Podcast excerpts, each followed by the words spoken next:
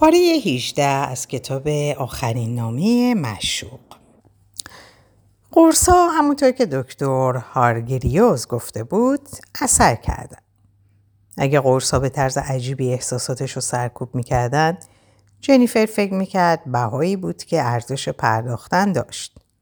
بله همونطور که لورانس اغلب اوقات اشاره می‌کرد جنیفر ممکن بود خسته کننده شه. بله اون دیگه سر میز شام بشاش نبود. اما همین قرص ها باعث می شد که جنیفر در موقعیت های نامناسب گریش نگیره. یا در خروج از تخت به تقلا نیفته. جنیفر دیگه از حالات لورانس نمی ترسید. وقتی شبها به سراغش می‌رفت مثل اوایل براش سخت نبود.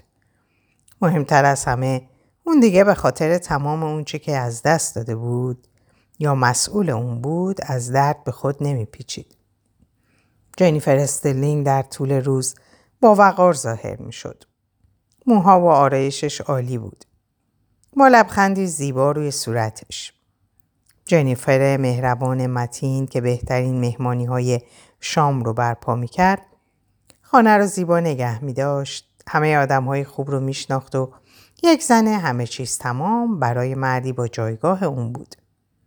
و تاوانهایی هم وجود داشت. عاشق اینم که جایی برای خودمون داشته باشیم. شما و آقای استرلینگ اوایل ازدواجتون چنین حسی نداشتین؟ نمی‌تونم گذشتم رو به خوبی به خاطر بیارم. جنیفر به لورانس نگاه کرد که در حال صحبت کردن با سباستیان بود. در حالی که یه دستش روی دهانش بود و به سیگار همیشه روشنش پک می‌زد. پنکه های سقفی به سختی میچرخیدن و خانم هایی که با طلا و جواهر خود رو زینت داده بودند به صورت گروهی زیر پنکه ایستاده بودن و هر از گاهی با دستمال های زیبا گردنشون رو پاک می‌کردن. پایلین سورن یک کیف کوچیک بیرون کشید که حاوی عکسایی از منزل جدیدشون بود اما ما دنبال اساسیه مدرنیم. سباستیان گفت هرچی که بخوام می‌تونم بگیرم. جنیفر به خونه خودش فکر کرد و به دکور بد فرم و سنگین. سندلی های سفید توی عکس ها رو تحسین می‌کرد. اونقدر صاف و نرم که ممکن بود پوسته تخمق باشد. قالیچه های رنگ روشن. نقاشی های مدرن روی دیوار. لورنس معتقد بود که خونش باید انعکاس خودش باشه. لورنس خونش رو با شکوه می‌دید. پر از حس تاریخ. جنیفر با نگاه کردن به این عکس‌ها فهمید که از نگاه اون اونها متکبر و سرد بودند. جنیفر به خودش یادآوری کرد که نامهربون نباشه.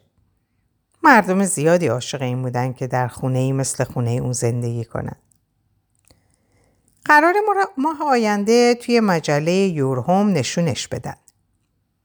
مادر سب واقعا ازش متنفره.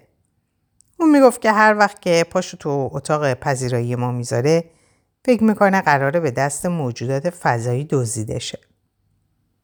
دخترک خندید و جنیفر لبخند زد.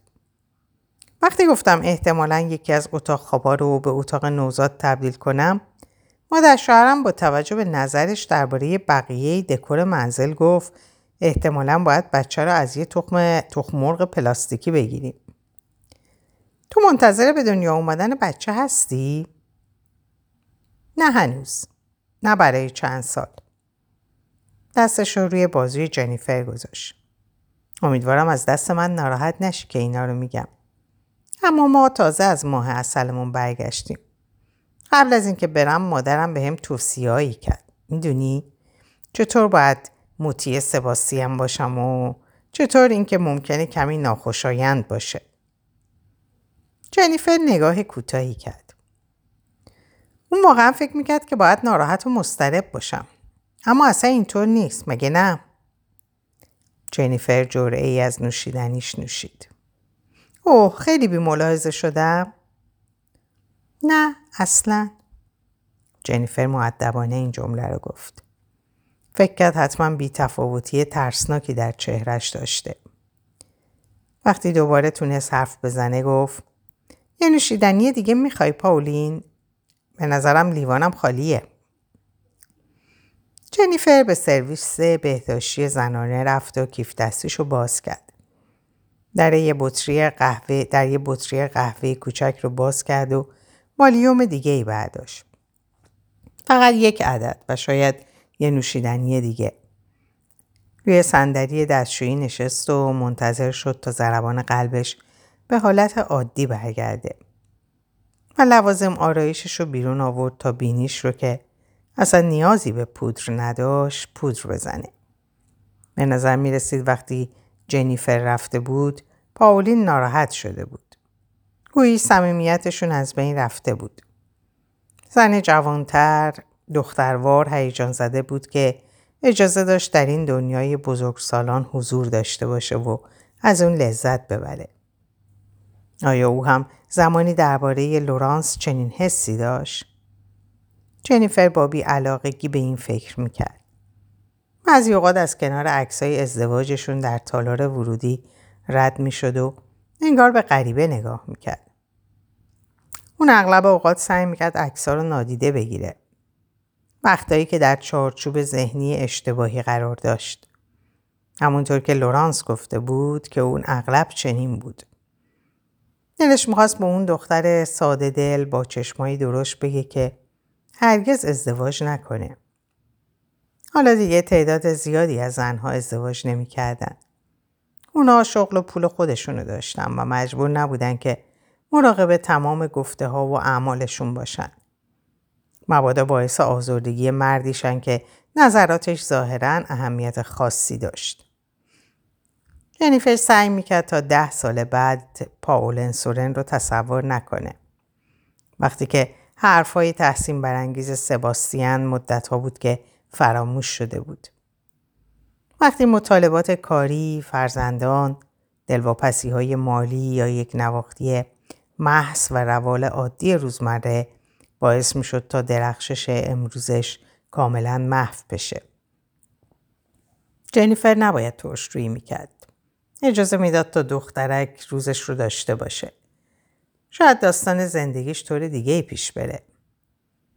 نفس عمیقی کشید و دوباره از رژ لبش استفاده کرد. وقتی به مهمونی برگشت، لورانس در یک جمع جدید نشسته بود. جنیفر در راهرو ایستاد و اونو تماشا کرد که خم شده بود تا به یک زن ناشناس خوش آمدگویی کنه. لورانس به دقت به حرفای زن گوش داد. سری تکون داد. دوباره حرفی زد و همه مردها خندیدن. لورانس دهانش رو به گوش زن نزدیک کرد و چیزی گفت. سپس زن در حالی که لبخند می‌زد سری تکون داد. جنیفر فکر کرد لورانس از نظر اون زن کاملا فریبنده به نظر می‌رسه. ساعت یک رو به ده بود. جنیفر دوست داشت مهمونی رو ترک کنه اما به خوبی می‌دونست که نباید به شوهرش فشار بیاره. اونها زمانی به خونه می‌رفتن که لورانس آماده باشه.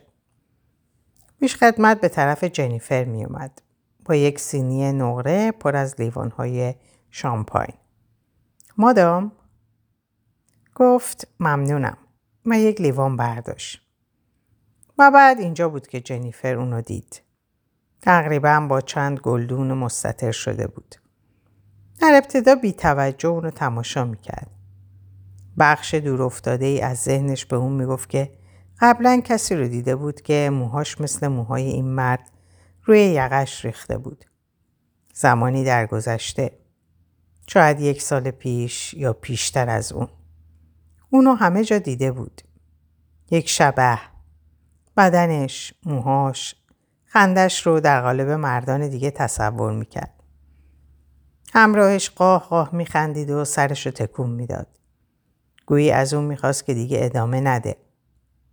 اونها لیوانهاشون رو به طرف هم بالا آوردن و بعد اون چرخید. قلب جنیفر ایستاد. اتاق ساکت شد. اون متوجه افتادن لیوان از بین انگشتاش نشد و به سختی از صدای شکستنش که در سرسرای اتاق میانی بزرگ پخش شد آگاه شد. از وقفه کوتاهی که در مکالمات ایجاد شد و قدم های سریع یک پیشخدمت که با عجله به طرف اون میومد تا همه چیز رو تمیز کنه. جنیفر صدای لورانس رو از فاصله نه چندان دور شنید که بی چیزی گفت.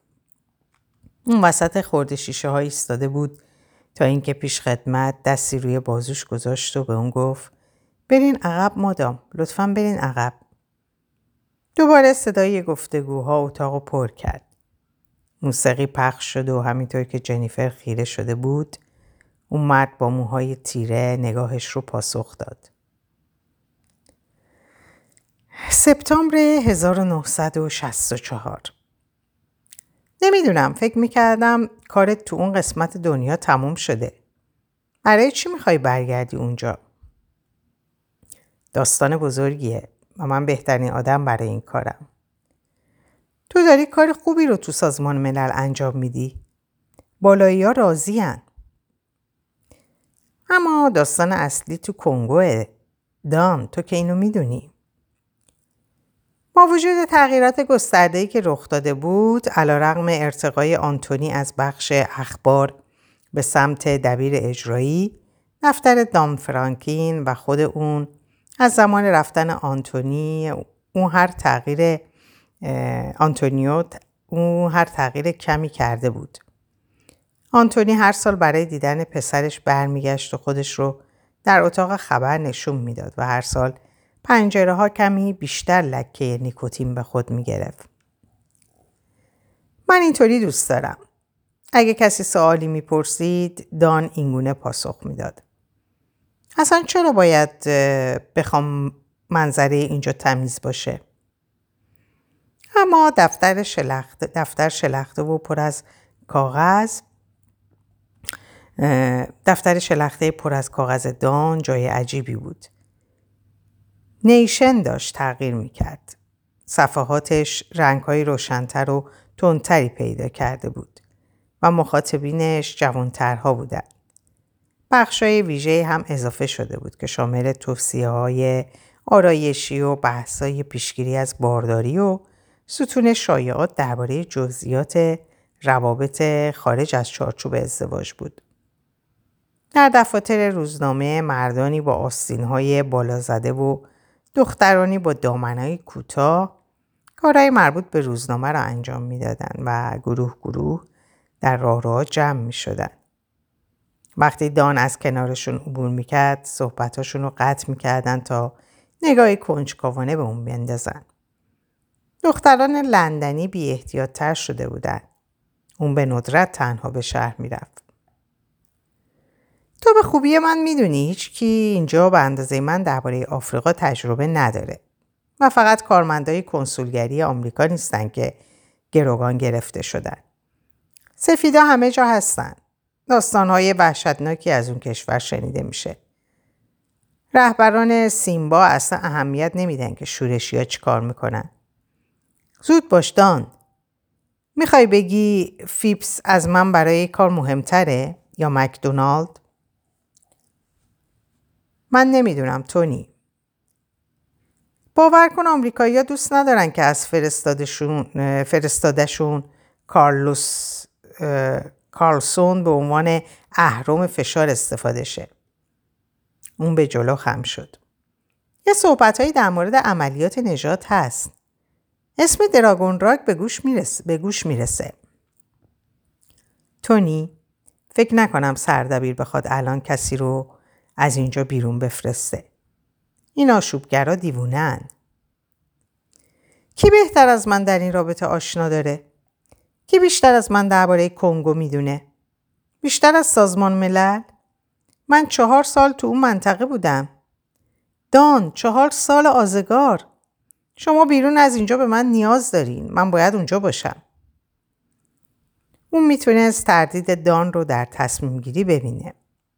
اعتبار آنتونی در خارج از دفتر روزنامه و ظاهر آراستش مدرکی بر ادعاش بود. آنتونی چهار سال اتفاقها و مسائل پیچیده سازمان ملل رو صادقانه گزارش کرده بود. در سال اول اون به هیچ چیز توجه نداشت جز اینکه صبح زود بیدار و سعی کنه به خوبی از عهده کارش بر بیاد. اما بعد از اون با این احساس آشنا با این احساس آشنا اما آزاردهنده دست و پنجه نرم می‌کرد که داستان اصلی حتی زندگی خود خود اون از جایی بسیار دورتر از اونجا بود. داشت اتفاق میافتاد. کنگو که از زمان ترور لومبامبو لومبامبا بر لبه پرتگاه قرار داشت حالا در شرف انفجار بود و آژیر خطر اون که زمانی صدای دور و مبهمی بود اکنون آشکارا به گوش می رسید. دان گفت اون بیرون اوضاع فرق می‌کنه. من از این شرایط خوشم نمیاد. مطمئن نیستم که تا آروم شدن اوضاع بخوایم کسی رو به اون کشور بفرستیم. اما دان هم به اندازه آنتونی می‌دونست که این نفرینی بود که دامن گزارشگران جنگ ها و درگیری ها رو می‌گرفت. خوب و بد کاملا آشکار می‌شد. آدرنالین به خون هجوم می آورد و انسان آکنده از شوخ طبعی ناامیدی و وفاداری می شد. این کار ممکن بود رمق انسان رو بگیره. اما هر کسی که طعم اونو چشیده بود به سختی می‌تونست دیگه از سگ دو زدنهای زندگی معمولی لذت ببره. آنتونی هر روز صبح تماسایی می‌گرفت. روزنامه ها رو برای خطوط جدید که بتونه اطلاعات جدیدی کسب کنه بررسی می‌کرد تا بتونه به تفسیر اونچه که در حال رخ دادن بود بپردازه. اوضاع در حال وخیمتر شدن بود. اون می‌تونست اینو تا مغز استخونش حس کنه. اون باید اونجا می بود. اونو بررسی می‌کرد و روی کاغذ می آورد. چهار سال تمام اون تقریبا نیمه مرده بود. اون برای اینکه دوباره احساس سرزندگی کنه نیاز داشت که دوروبرش باشه. آنتونی روی میز خم شد. ببین فیلمور به هم گفت که سردبیر بد جور دنبالم بوده. می‌خوای ناامیدش کنی؟ دن سیگار جدیدی روشن کرد. البته که نه. اما وقتی تو اینجا بودی اون نبود. ته سیگارش رو روی لبه زیر سیگاری پر از خاکستر تکون. مشکل اینه؟ تو از این میترسی که من دوباره کم بیارم و قاطی کنم؟ خنده ریز از سر خجالت دن هر چیزی رو که آنتونی باید می‌دونست به اون گفت. سالهاست مشروب نخوردم. خودم از مشکلات دور نگه داشتم. اگه نگران تب زردی بهش مسئولیت پیدا کردم. فقط دارم به تو میگم تونی این خطرناکه. ببین پسرت چی؟ اون اصلا مهم نیست. یه دیدار حضوری و دو نامه در سال. تازه اگه خوش شانس بود البته کلاریسا فقط به فکر فیلیپ بود. از نظر اون بهتر بود که فیلیپ با ملاقات های زیاد اذیت نشه. به من اجازه بده سه ماه برم. تا آخر سال تموم میشه. همه همینو میگن. نمی‌دونم. شده تا حالا کاری رو سر موعد تحویل نداده باشم؟ شده داستان خوبی رو خراب کرده باشم؟ برای رضای خدا دن. تو به من بیرون از اینجا نیاز داری. روزنامه خارج از اینجا به هم احتیاج داره. اونجا به کسی نیاز داره که همه جا رو بلد باشه. یه نفر با ارتباطات قوی فکرشو بکن. دستش روی یک تیتر خالی کشید. خبرنگار ما در کنگو هنگام آزاد شدن گروگان ها. ببین این کار رو برام انجام بده دن. بعد با هم حرف می‌زنیم. هنوز هوای سفر توی کلته آره؟ من می‌دونم باید کجا باشم. دن گونه هاش رو مثل یک همستر باد کرد. بعد با سر و صدا هوا رو بیرون داد. باشه. با اون بالایی حرف می‌زنم. نمی‌تونم هیچ قولی بدم ولی باش حرف می‌زنم. ممنونم. آنتونی ایستاد که دفتر رو ترک کنه. تونی؟ چیه؟ تو خوب به نظر می‌رسی. ممنون. نه جدی گفتم. نظرت راجع به یه نوشیدنی برای امشب چیه؟ تو من و یه گروه از دوستای قدیمی. میلر تو شهره. می‌تونیم چند لیوان آبجو بزنیم تو رگ. آب یخ، کوکاکولا، هر چی. گفتم که باید برم. یه کاری با داگلاس گاردینر دارم. اوه تو دفتر سفارتخونه آفریقای جنوبی باید ارتباطم رو حفظ کنم. دن سرش رو به نشانه تایید تکون داد. گاردینر ها؟ از طرف من بهش بگو ارزه هیچ کاری رو نداره. شرل منشی میز خبر کنار قفسه ثابت ایستاده بود و وقتی آنتونی از کنارش رد می‌شد به اون چشمکی زد. واقعا به اون چشمک زد. آنتونی اوهر سرش رو تکون داد. آهی کشید رو کتش رو برداشت. بهت چشمک زد؟ تونی پسر خوب تو خوششانس بودی که شریل تو رو نبرد تو اون قفسه لعنتی. من یه چند سالی اینجا نبودم دوگی. این همون کشور قبلیه. نه چشمای داگلاس به سرعت دور تا دور اتاق چرخید. نه اینو نیست. دوست قدیمی. حالا دیگه لندن مرکز جهانه. همه چی همینجا رخ میده. دوست قدیمی. برابری مردا و زنا فقط نیمی از اونه. آنتونی باید یه حقیقتی که در حرفای داگلاس بود اعتراف می‌کرد.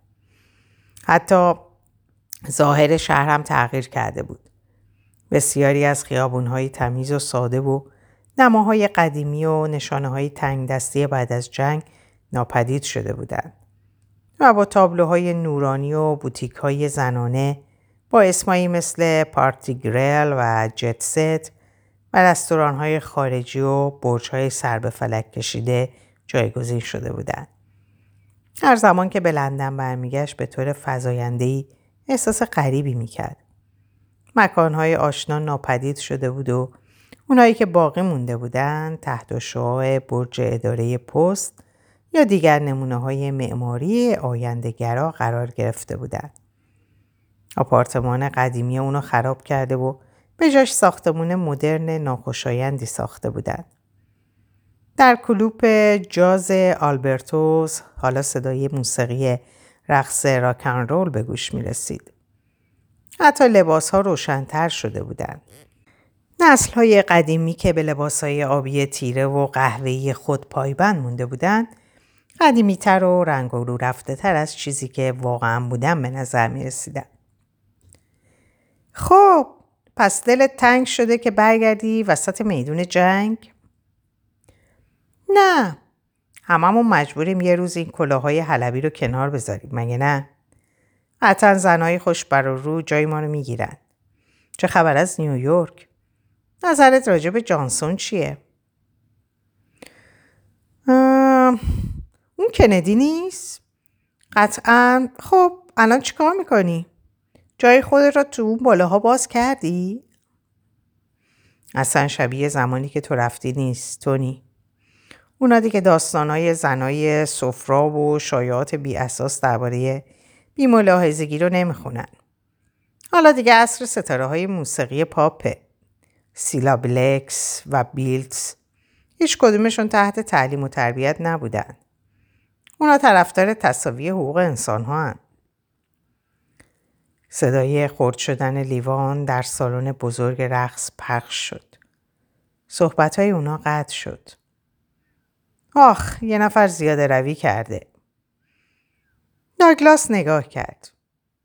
یه چیزایی تغییر نمی‌کنه. خانوما هنوز نمی‌تونن نوشیدنیشون رو نگه دارن. آنتونی به خود لرزید. خب احساس می‌کنم که دخترای دفتر می‌تونن از منم بیشتر به بیشتر بنوشن و هیچیشون هم نشه. هنوز توی ترکی؟ الان بیشتر از سه ساله. تو دوست نداشتی این کار طولانی شه؟ دلت براش تنگ نشده؟ هر روز لعنتی. خنده داگلاس قطع شد و به پشت سر نگاه کرد. آنتونی از روی شونش به اون طرف خیره شد. تو باید با کسی حرف بزنی؟ و از روی مهربونی کنار رفت. نه. داگلاس نگاهی به اون کرد.